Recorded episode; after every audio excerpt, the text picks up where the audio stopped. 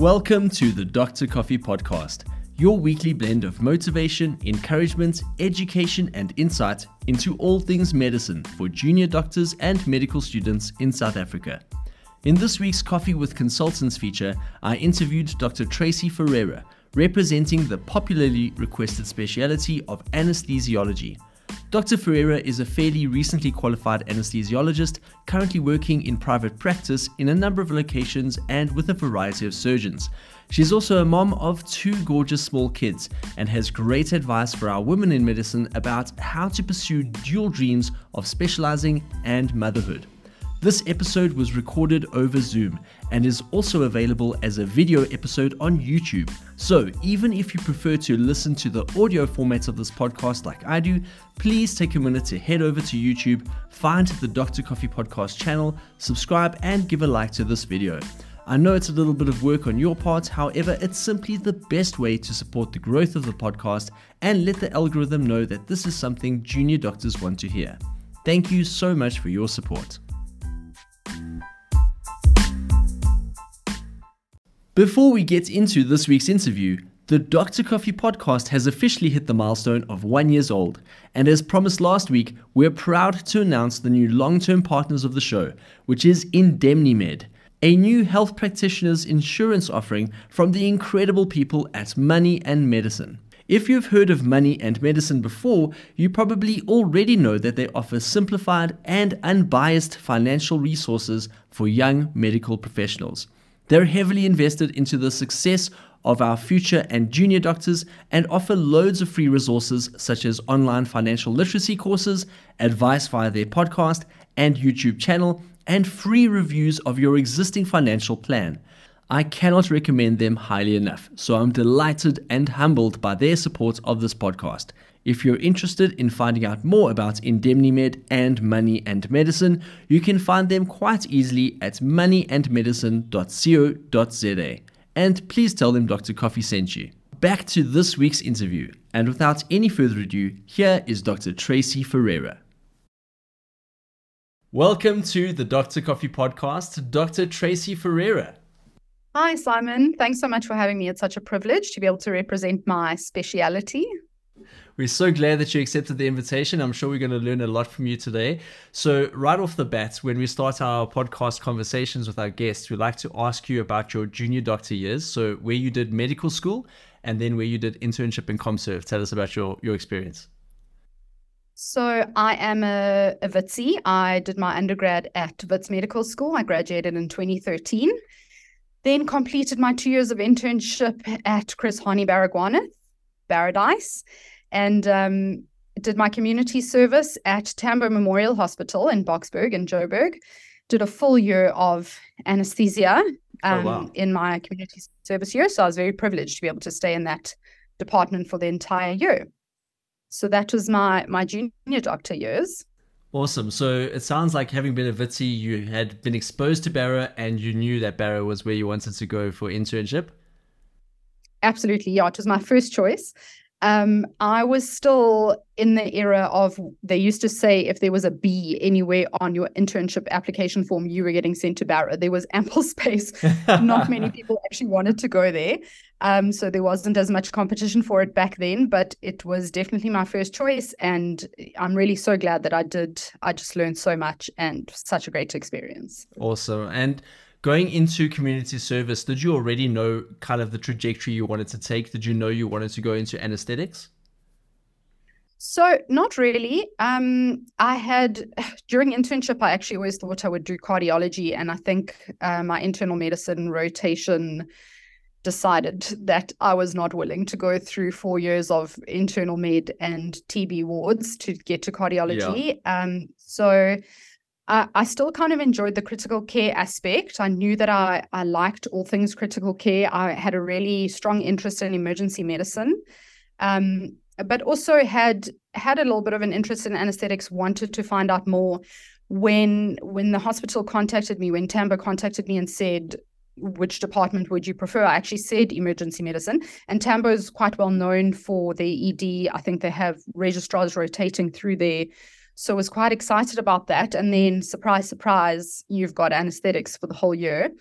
Um, but in retrospect, that was exactly what was meant to be. I really found a love for anesthesia.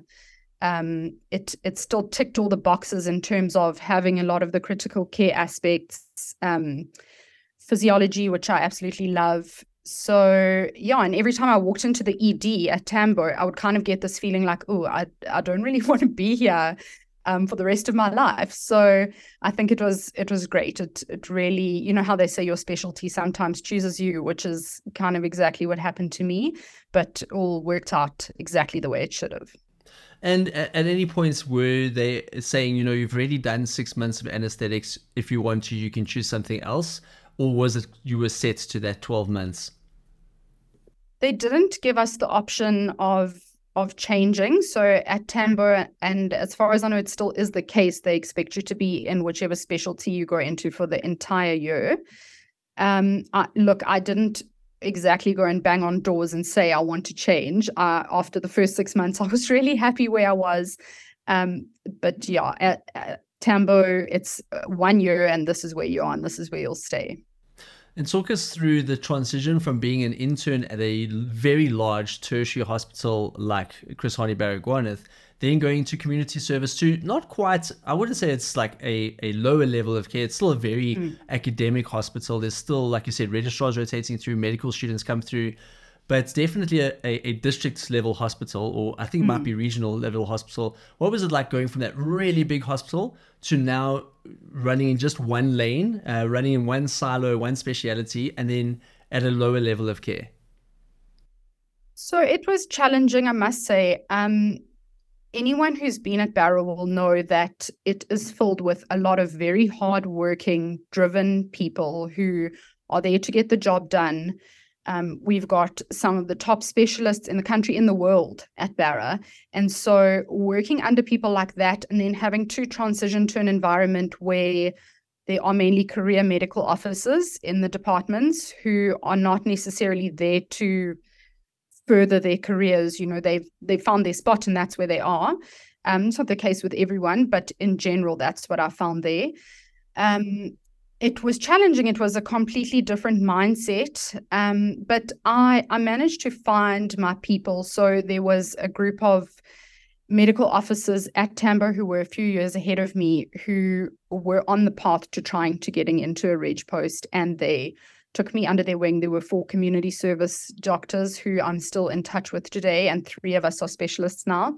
Um, so they took us under their wing. They taught us the right way to do things, to stand our ground, to not take the shortcuts. Um, they were there for the stab hearts at midnight when we just thought, I can't do this on my own. So you've got to, I think you've got to find your people wherever you go and and really latch onto them learn from them because there's always going to be a lot of people who aren't your people and it's very easy to get frustrated in those environments because you're not all of the same mindset. So that that was the challenge but that that's how i overcame it was to just look for those people who i felt had similar values similar vision to me. And yeah those people are still some of my mentors today. They went on to get their reg posts a few years ahead of me and are also now specialists a few years ahead of me. So yeah Wow, great. And it's it just comes down to the people factor, right? So, you know, as scientific as medicine is, we're still human beings. It's there's still the soft side of medicine.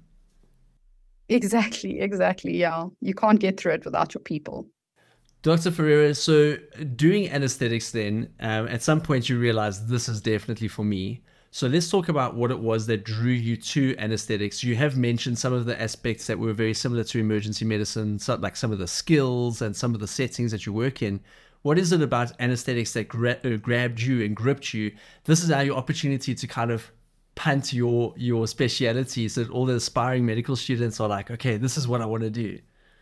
Yeah. So um like I said, uh, the the critical care aspect really drew me in, and there's there's jokes about anesthetists sitting in the corner doing Sudoku and taking numerous coffee breaks, which we do. We do take numerous coffee breaks, um, but the, it's actually they can there are moments when there's a big adrenaline rush. You know, there's critical care moments. There are it keeps you on your toes. And um, we talk about it like flying a plane, where the takeoff and the landing are crucial, and in between you cruising. And so um, there are those those moments, and that's uh, that's what I really enjoyed, and that it wasn't continuously go go go. There were moments of calm and peace where you could get yourself together, but um, also a lot of the time need to be on your toes, on top of your game.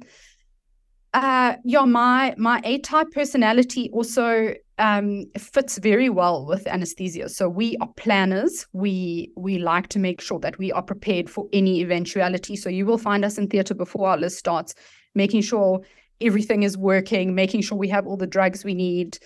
Um, and I, I really liked that aspect of how it wasn't out of control like in the ED. I had a, I had an opportunity to make sure things were working and be prepared for whatever might come my way. And then just the variety in anesthetics. You can go from doping a 600 gram neonate to the stab heart in the middle of the night to cardiothoracic anesthesia to sedations on a colonoscopy list. There is just, there's so much variety. It never gets boring. Um, we are involved a lot in pain medicine. So there's even some anesthetists who are now solely running pain clinics. So there's that whole aspect of it. So it's just such a broad field um, that, like I said, you just you never really get bored. We are the perioperative physician. So it's not just about big syringe, small syringe, patient sleeping. You are responsible for making sure that um, your patient is optimized. So you've got a role pre-operatively to make sure that your patient's optimized and you're happy with them coming for the anesthetic. You've got a role post-operatively in making sure their pain is under control and that they have recovered well from their surgery. And then intraoperatively, like I said, it's not just about making sure they're sleeping. You are essentially making sure that their physiology is stable throughout the surgery. So you'll see in shows like Grey's Anatomy, they like to portray that the surgeon is in control of everything and they're screaming, push the epi. But in reality, the surgeon is very focused on their surgical field, as it should be. And you are responsible for making sure that every other aspect of the patient is doing well their cardiovascular physiology, their respiratory physiology, their fluid balance. It's juggling a lot of balls all at the same time. And yeah, that just really is what attracted me to anesthetics and still is what I love about it. So now having said the highlights of your career and so far in anesthetics, what are some of the the downsides of anesthesia? What are the low lights? Because every every reg time is hard, every specialty will have its difficult moments. What are some of the moments where you go like, oh, okay, if it was like this every day, I don't know if this is what I'd want to do.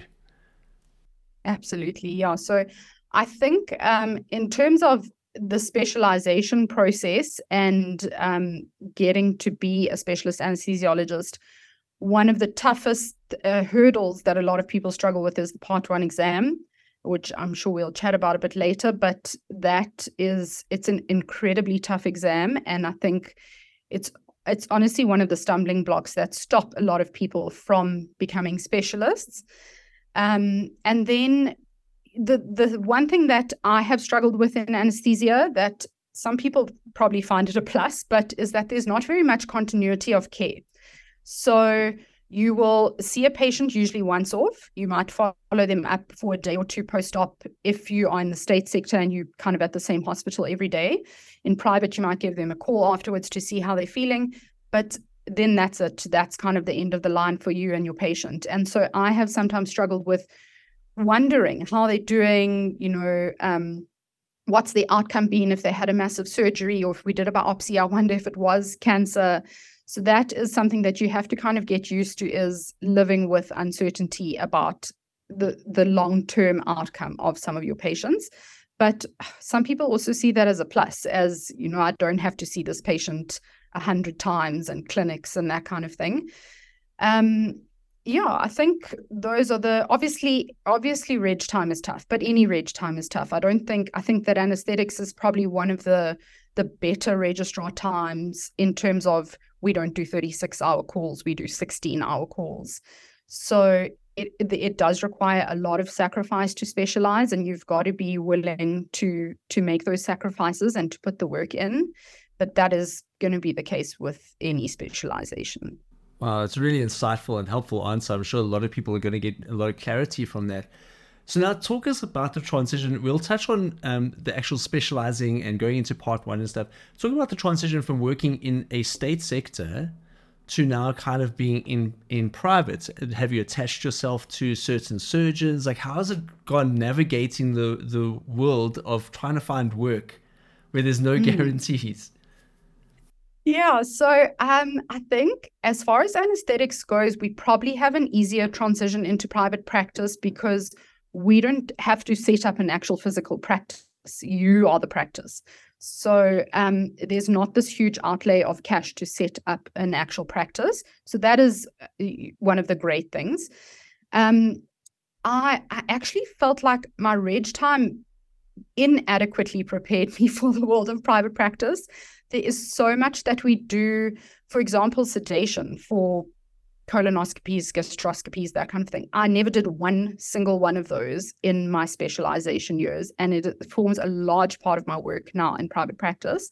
So there was actually a huge learning curve, you know, in spite of thinking that once you've written those exams, you're now on top of your game and you know everything there is to know.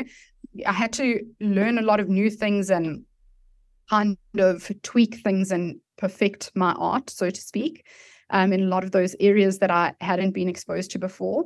But I have really been very fortunate. I um, got invited to join a group practice in private. So I'm with the Delta Anesthesia practice, which is just an awesome group of other specialist anesthesiologists, many of them far more experienced than me, who I've been able to call on if I need advice or help, you know, clinically and also on the business side of things, like how do I bill for this procedure kind of thing. Um, so that's it's really helped smooth the transition for me. Um, we, I still work for myself essentially, but I just have this group behind me to help support me, and we all cover each other's surgeons after hours, so I don't have to be on call 24 7, 365. I can call on the other anesthesiologists in my group to cover my surgeons if they might have emergencies so yeah and then it's also been a lot about the the relationships that i actually built during my registrar time. So a lot of the surgeons that i'm working with now we were registrars together at um at wits. And so we you know you kind of foster those relationships there and you need to remember that your reputation is being built from day one. If i was the kind of reg that was lazy and slacking and trying to cancel every second case I don't think those surgeons would want to work with me now. So it it really I think it was a big benefit that I always tried to be my best as a reg. Um, and yeah, so those relationships have now carried through into my private practice.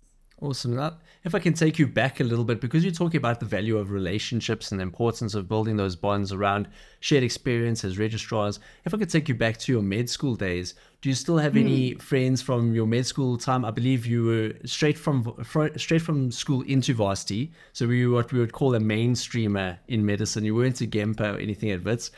Um, do you still have friends from med school time? Absolutely, yes. I have a group of very close friends. There's five of us. We are spread all across the world, but we have a WhatsApp group that we communicate on almost daily. And um, yeah, they they like family to me. And those yeah, those relationships I built in med school, I think will definitely be lifelong friendships. Awesome. Now that leads me to my question of whether or not you still think it's worth studying medicine as a career path. If anyone's an aspiring medical doctor or anesthesiologist listening to this podcast, you know, is it kind of like get out while you can, or is it get in while you can?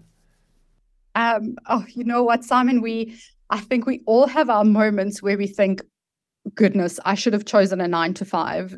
Why did I choose this path? But truthfully, the answer is absolutely it is. It's a decision I would make over and over again. It is so worth it. It's such a privilege to be in this job. It's mentally stimulating. It's interesting. Like I said, it's a privilege being able to care for patients. Um, and if it's something that you think you want to do, absolutely 100% go for it. Uh, like I said, it's going to be hard. And you will definitely have days where you think, wow, I'm not actually sure that this was worth it. But at the end of the day, and especially now where I'm at um, in my career, I can say I'm so happy with the decision I made to do this.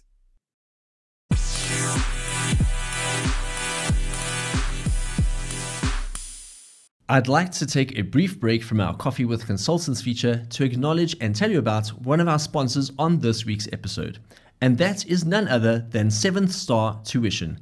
As you may recall, in episode 33 of this podcast, we highlighted the GEMP medical program at WITS and how to prepare for the WAPT exam, giving those who are not medical students the opportunity to enter medical school as a four year postgraduate degree. Being a GEMP graduate myself, I know both the struggle to prepare and get in, and the tremendous amounts of work and support needed to balance studies with the rest of your life. So I'm delighted that Seventh Star has partnered with us to promote their educational courses and services to students. Seventh Star is a company that has been at the forefront of student success for the last decade.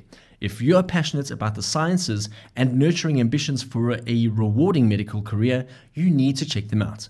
Seventh Star has made a name for itself by providing an array of courses meticulously designed to meet the needs of aspiring students across South Africa. And for the past 10 years, the folks at Seventh Star have been providing a pretty unique set of services to facilitate the achievement of your loftiest possible academic achievement goals. They've earned an enviable reputation through their three tiered approach to supporting students. The first tier is their Extra Lessons program, which helps grade 10 to 12 learners to improve and ultimately excel in maths, physical sciences, and life sciences. Of course, a solid foundation in these subjects is vital for anyone with eyes set on a career in medicine. Moving to the second tier, Seven Stars Assessment Prep offering focuses on preparing students for critical examinations such as the National Benchmark Tests or NBTs, mid-year, prelim, and final exams.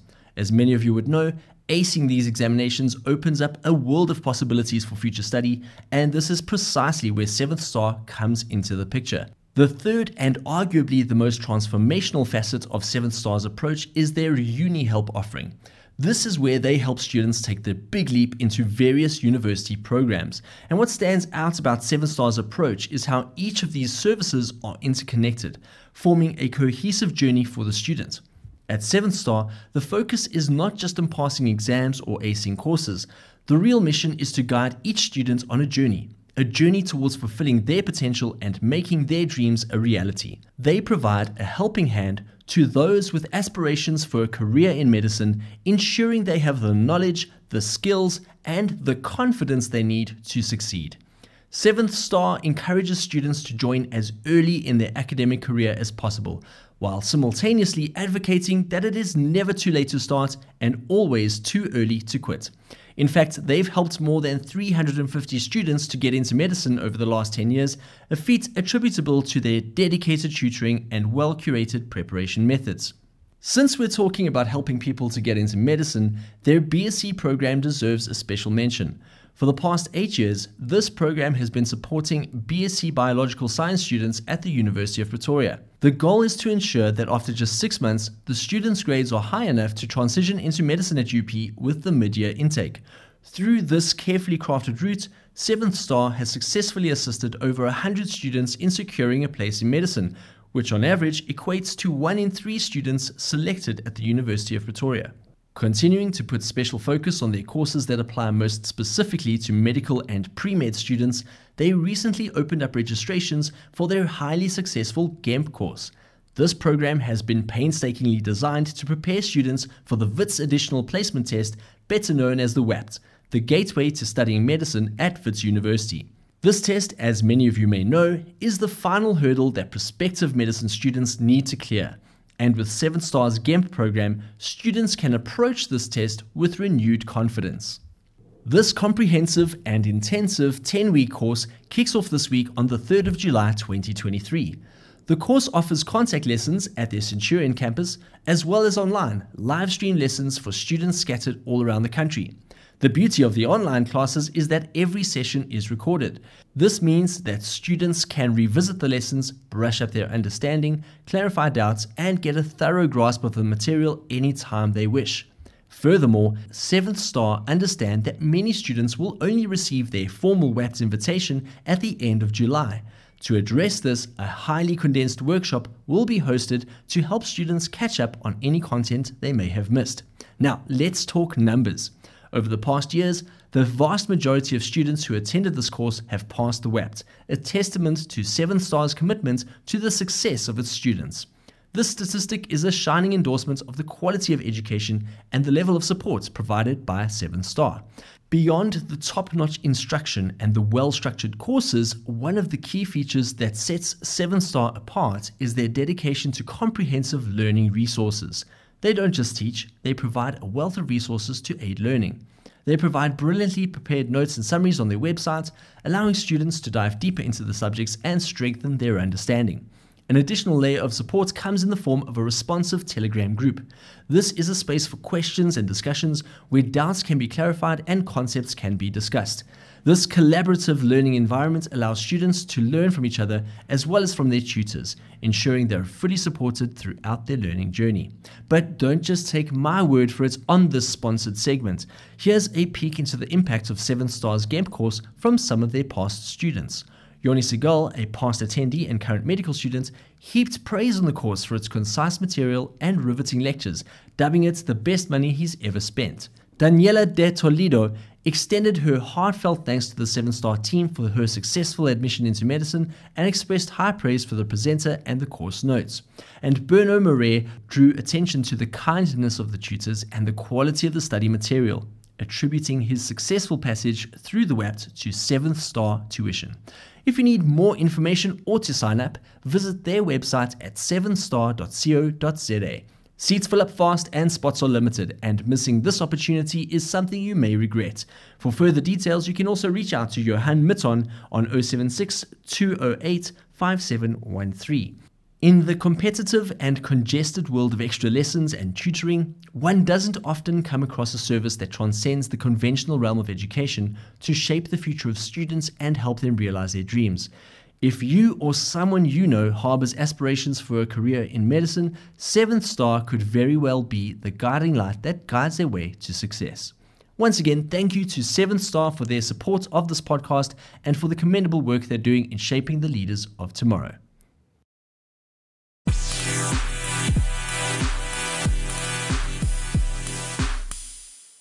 We're back now with Dr. Ferreira, and uh, we're going to be asking her about what's the exams for anesthe- anesthesiology or anesthetics, which is it? It's both. It's both. So, right? technically, if you're an anesthesiologist, it means you're a specialist with a fellowship.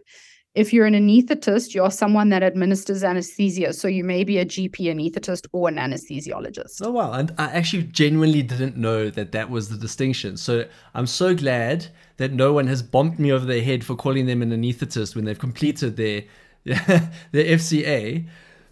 It's okay. We generally anesthetists on do not have big egos. So um, we don't mind what we're called. okay, fantastic. Let's talk about the the exams, the FCA exam. So there's part one, and my understanding is that there's quite a lot of like basic physiology. Well, not basic. I mean, it's very complicated, but there's physiology and anatomy components. So talk us through what goes into your part one exam. Okay, so it's there's three components. It's physics, physiology, and pharmacology. There are two exams for each of those. So there will be a an MCQ or yeah, that kind of format, and then a longer answer um, question paper. So you end up writing six exams um, under those three headings. Yeah, like I said, it's a it's an incredibly tough exam. I think that it's probably one of the toughest part ones out of all the specialties. Um, and it, it, the the more difficult thing about it is that it's not necessarily all practical. So it's not stuff that you're going to learn by being in theatre doing anesthetics. You might you get to put into practice the pharmacology principles or the physiology principles, but really it requires you to just sit down and put in the long hard hours and study from a textbook and i think that is what makes it so challenging is because obviously you're trying to do that while you're working probably as a medical officer um, and so it's a lot of long hours of studying. Most people will say that it takes at least a year of preparation. I probably managed, I would say, seven months of actually really sitting down and studying. Um, but yes, it, it's an incredibly tough exam. That being said, I would hate to deter anyone from giving it a go because it is not impossible. there obviously there are thousands of people who've done it. And I also know some really, really great anesthetists who took two or three attempts at their part ones. So if you're giving it a go and you don't make it the first time, it doesn't mean that you're not going to be a great anesthetist. Just try again. It's a tough exam. There are many people who've gone before you've had to do it more than once. It's okay. Just don't give up. Give it another go. Not impossible. That's really helpful answer. And just to clarify, is the pass mark as high as what they say? They say that in order to pass, you have to get above 90% or something to pass these exams. I definitely didn't get 90%. Um, I think it's sixty percent uh, is the is the pass mark. Yeah, no, I, I don't think there are many people who would get ninety percent. There wouldn't be many anesthesiologists around if that was the case. Okay, and so so once you've completed part one, and it sounds like that's something you can do while you're a medical officer. So, or is that what you have to do before you can even get a reg post? So it varies it kind of waxes and wanes. Um, I would say the diploma is something that you would definitely need before you get a reg post. Um, and for the diploma, you need six months of anesthetic experience at an accredited facility, and then you can write your diploma. So that is something you would need to do during your medical officer time. Uh, as far as the part one goes, like I said, it waxes and wanes. So sometimes there are seasons where there are ample reg posts available and not many applicants with part ones, and then you might get a post without your part ones. And then there's other times where there's very few posts and it's far more competitive, and then you do need your part ones. If you want to guarantee yourself a reg post, you would need to have your part ones. Um, so then it is something that you need to write during your MO time and actually not a bad idea to write it before your registrar time starts because once you start your reg time, you hit the ground running with specialist rotations and you're going to have a lot less um, time to actually put in the work for those part ones. Sure. So having done part one, you're now an anesthetics reg. Uh, what is your day to day like? If you can cast your mind back to that reg time, what was it like day to day and what was your week like in the state sector as a, a registrar in anesthetics? So in the state sector, it's it's quite different to private. Um, you would have seen your pre meds the day before, so the theatre lists get booked the day before. You would go in the afternoon and see all your patients and order whichever bloods you might need. Maybe ask for a chest X-ray or an ECG. Decide if you're going to need an ICU bed booked for that patient, that kind of thing. So that preparation all happens the day before. You'll then get to work. And like I said, we're all about preparation. So the first thing you do is go to theatre, check your machine, check your drugs, make sure you've got everything you might need. And then the rest of your day really depends on what list you're doing. Sometimes you might be in a six hour Whipple. And sometimes you might be in a high turnover tonsils list where you're going to be doing eight two year olds for adenoids and tonsils. So your days vary so much depending on which list you're on, which is one of my favorite things about anesthetics is that no day is the same. Um, and then when your day is done, you will go and see your pre-meds for the next day. So that's a, a day in the state sector. In private, patients usually arrive on the day of surgery unless they are ill and already admitted to hospital. So that means usually a very early start for us your list is starting at half past seven, sometimes you might need to be at the hospital at 6 a.m. to start seeing all your patients and make sure they're optimized. Obviously, things happen a lot quicker there. So if you do need bloods or an x-ray, it can happen within the hour. It's not like at Barra where it might take days. Um, and then again, it's the it's the preparation in theatre, and then your day goes depending on what your list is. And one of my favorite things about private is going to see the patients in the ward afterwards, which I must be honest, I didn't do much as a registrar. And I wish I had. I wish my consultants had said to me, do this. But you're just so exhausted and you're so keen to get home and you've still got to see tomorrow's pre med. So you don't want to double up the amount of patients you have to see by going to see today's patients. But it's really so rewarding to go and follow up at the end of the day and see that they are pain free and comfortable and stable and happy yeah. So, having worked and especially drawing the contrasts between state and private, um, if I can draw you for some kind of perspective or opinion on the NHI bill and how that might influence billing and, and how people access care, I think with anesthetics, it's, it's a little bit different than other types of medicine because it is so specialized and you know exactly what the money is going towards. Um, but yes. how would NHI affect the career of anesthetics or anesthesiologists, excuse me, in South Africa? Mm. Well, I, I, wish I knew for sure. It would make me feel a lot more at ease because I, I do want to stay in South Africa. I don't have any plans to leave. And so it's it's definitely a source of anxiety for a lot of us. And while I absolutely 100% recognize that our healthcare system is in an, a mess and something needs to change, and our population is not getting the healthcare that they deserve. Um, so I definitely see the need for a new system. Um, I think we all know why we're feeling anxious about the way it's going to go and how the funds are going to be managed and that kind of thing. I said to a colleague the other day, more than worrying about my job, I'm quite worried about the kind of access to healthcare that my family will have. Um, but I, assume that it would be like we, we would need to be employed by the state once again, um, maybe similar to the consultants that are still employed by the state, and be allocated where we're told to be allocated. Um, you know, like I said, I wish I knew. I'm trying to remain calm about it. I think it's still many, many years away. Um, and hopefully, we all have a chance to just have input into the way we think we can best serve our patients and the system. The, the aim of the system is that, you know. Awesome. I realize that that might have been a bit of a hospital pass. So apologies for throwing you on the spot. Um, we okay. we'd love to have you on a future episode of the podcast to talk about motherhood and medicine. But just for the benefits of mm. our audience listening to the podcast on this episode, tell us a little bit about your journey uh, specializing and practicing medicine, and then also trying to have a life outside of medicine, what that looked like for you. So, yes, I am a mom. I have uh, two beautiful kids, a four year old and a one year old. So, I have a lot of life outside of medicine. Um, it's it's challenging but it's also been the greatest blessing to me to to have perspective that this isn't everything because of course medicine is a career that is all consuming. It's it's who we are. It's not a job. It's who we are. Um, and so it's very easy to get tunnel vision and to to think that this is all that really matters in life.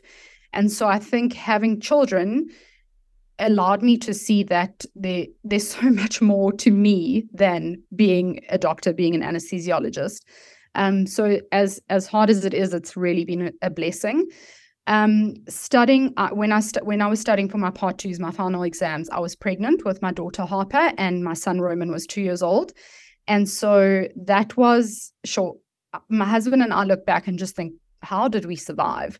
And I don't really know. There was definitely supernatural influence in in getting us through that season of our lives.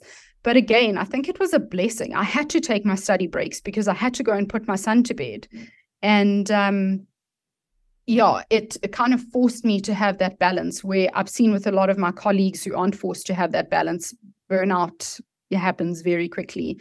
And so it's all about prioritizing, just like anything else in life. Um, there were times when my studies had to take priority, and I had to say, to my husband and my son, I'm going to go and lock myself in this room for a few hours and I'll see you when I come out.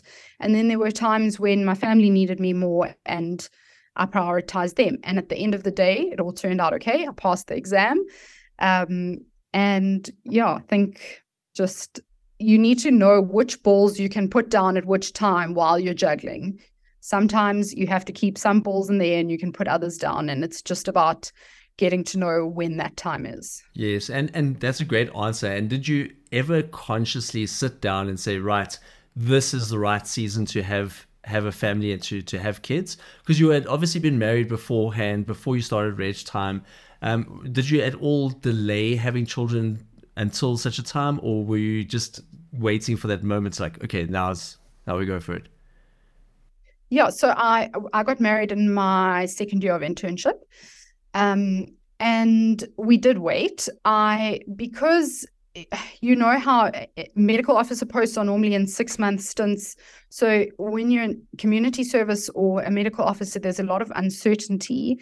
And I just didn't really want to have kids without a little bit of job security. So we did wait till I was in a registrar post, knowing that at least I would have a job for four years, much to my department's horror, I'm sure. Um, but yeah, I think there's never a perfect time. Everyone is in a different position financially, age wise. You've got to consider, you know, there there's doctors that have thought they'll wait till they're done specializing and then struggle to fall pregnant because age definitely is a factor. So I don't think that there's a perfect time. I think it's a very personal, individual thing. The way I'm so happy the way it worked out for me that um, I'm done having kids and my specializing is done, and I can really focus on building my private practice now without having to take another four months off. Um, so Reg time, and like I say, HR will probably hate me for saying this. So I hope there's no one in the Department of Health listening, but Reg time is really a great time to have kids because you've got that four years, you know, you're going to be employed and you're going to get paid maternity leave. And um, then when you're done with your Reg time, you've got your family and you can move on with your life. A word to the wise listening to this podcast. Dr. Ferreira, it's been an absolute pleasure to have you on the podcast so far. We're coming into land, so I'm going to ask you some final closing questions and then give you an opportunity to share whatever you'd like to our audience of medical students and junior doctors. But are there any key books or resources that, if you look back, you're like, oh, if I had only known this earlier, or if I'd read this book earlier, it would have given me so much perspective, wisdom, encouragement? Is there anything you can recommend that we read? Um, so the anesthesia Bible, so to speak, would probably be Morgan and Mikhail. So that's the textbook that the whole um, DA, Diploma of Anesthetics, is based on. And really, the only book that you need to pass the DA, and you don't even need the whole thing, you can leave out the neurosurgery and cardiothoracic surgery chapters. Um, that book, yeah, I would say if you want to buy one anesthetic textbook, go and buy Morgan and Mikhail. Um, and then I wish I had got into podcasts sooner. So when I was studying for part twos, I would listen to podcasts on my way to and from work. And I really wish that I had got into them earlier in my reg time because it's an opportunity to just hear what the rest of the world is doing and listen to topics that um, you might not necessarily have covered. And so there are many anesthetic podcasts. ACCRAC was my favorite, A C C R A C C. Um, so if you're looking for a good something to listen to while you're driving, that's my recommendation. Awesome. We'll link to that in the show notes for this episode so that the, the listeners can find it easily. Um, your recommended podcast to listen to for anesthetics. One final thought from you any encouragement, any motivation, any inspiration for junior doctors and medical students? I think just to say that it's all worth it. Um, there are going to be so many days in your path to becoming a doctor and then to becoming a specialist, if that's what you choose, where you wonder if it's worth it. And I can say, speaking from the other side of it now, that it absolutely is worth it. Doing what you love every day, knowing that you put in the hard work to get here, um, and just being able to build the career you want. You know, medicine doesn't have to dictate your career it does for me very many years but once you get here it's it's building the life you want and building the career you want um, and so keep pushing it's worth it it's worth getting through the hard days like i said get your people around you and um, yeah there's light at the end of the tunnel absolutely Thank you so much, Dr. Tracey Ferreira, for appearing on this episode of the Dr. Coffee podcast. We appreciate you sharing from your personal experiences, your perspectives, the ups and downs of anesthetics to become a certified anesthesiologist. We learned a new word today. Uh, thank you for your time and uh, for investing into the future of medicine in South Africa. It's a pleasure, Simon. Thanks so much for having me.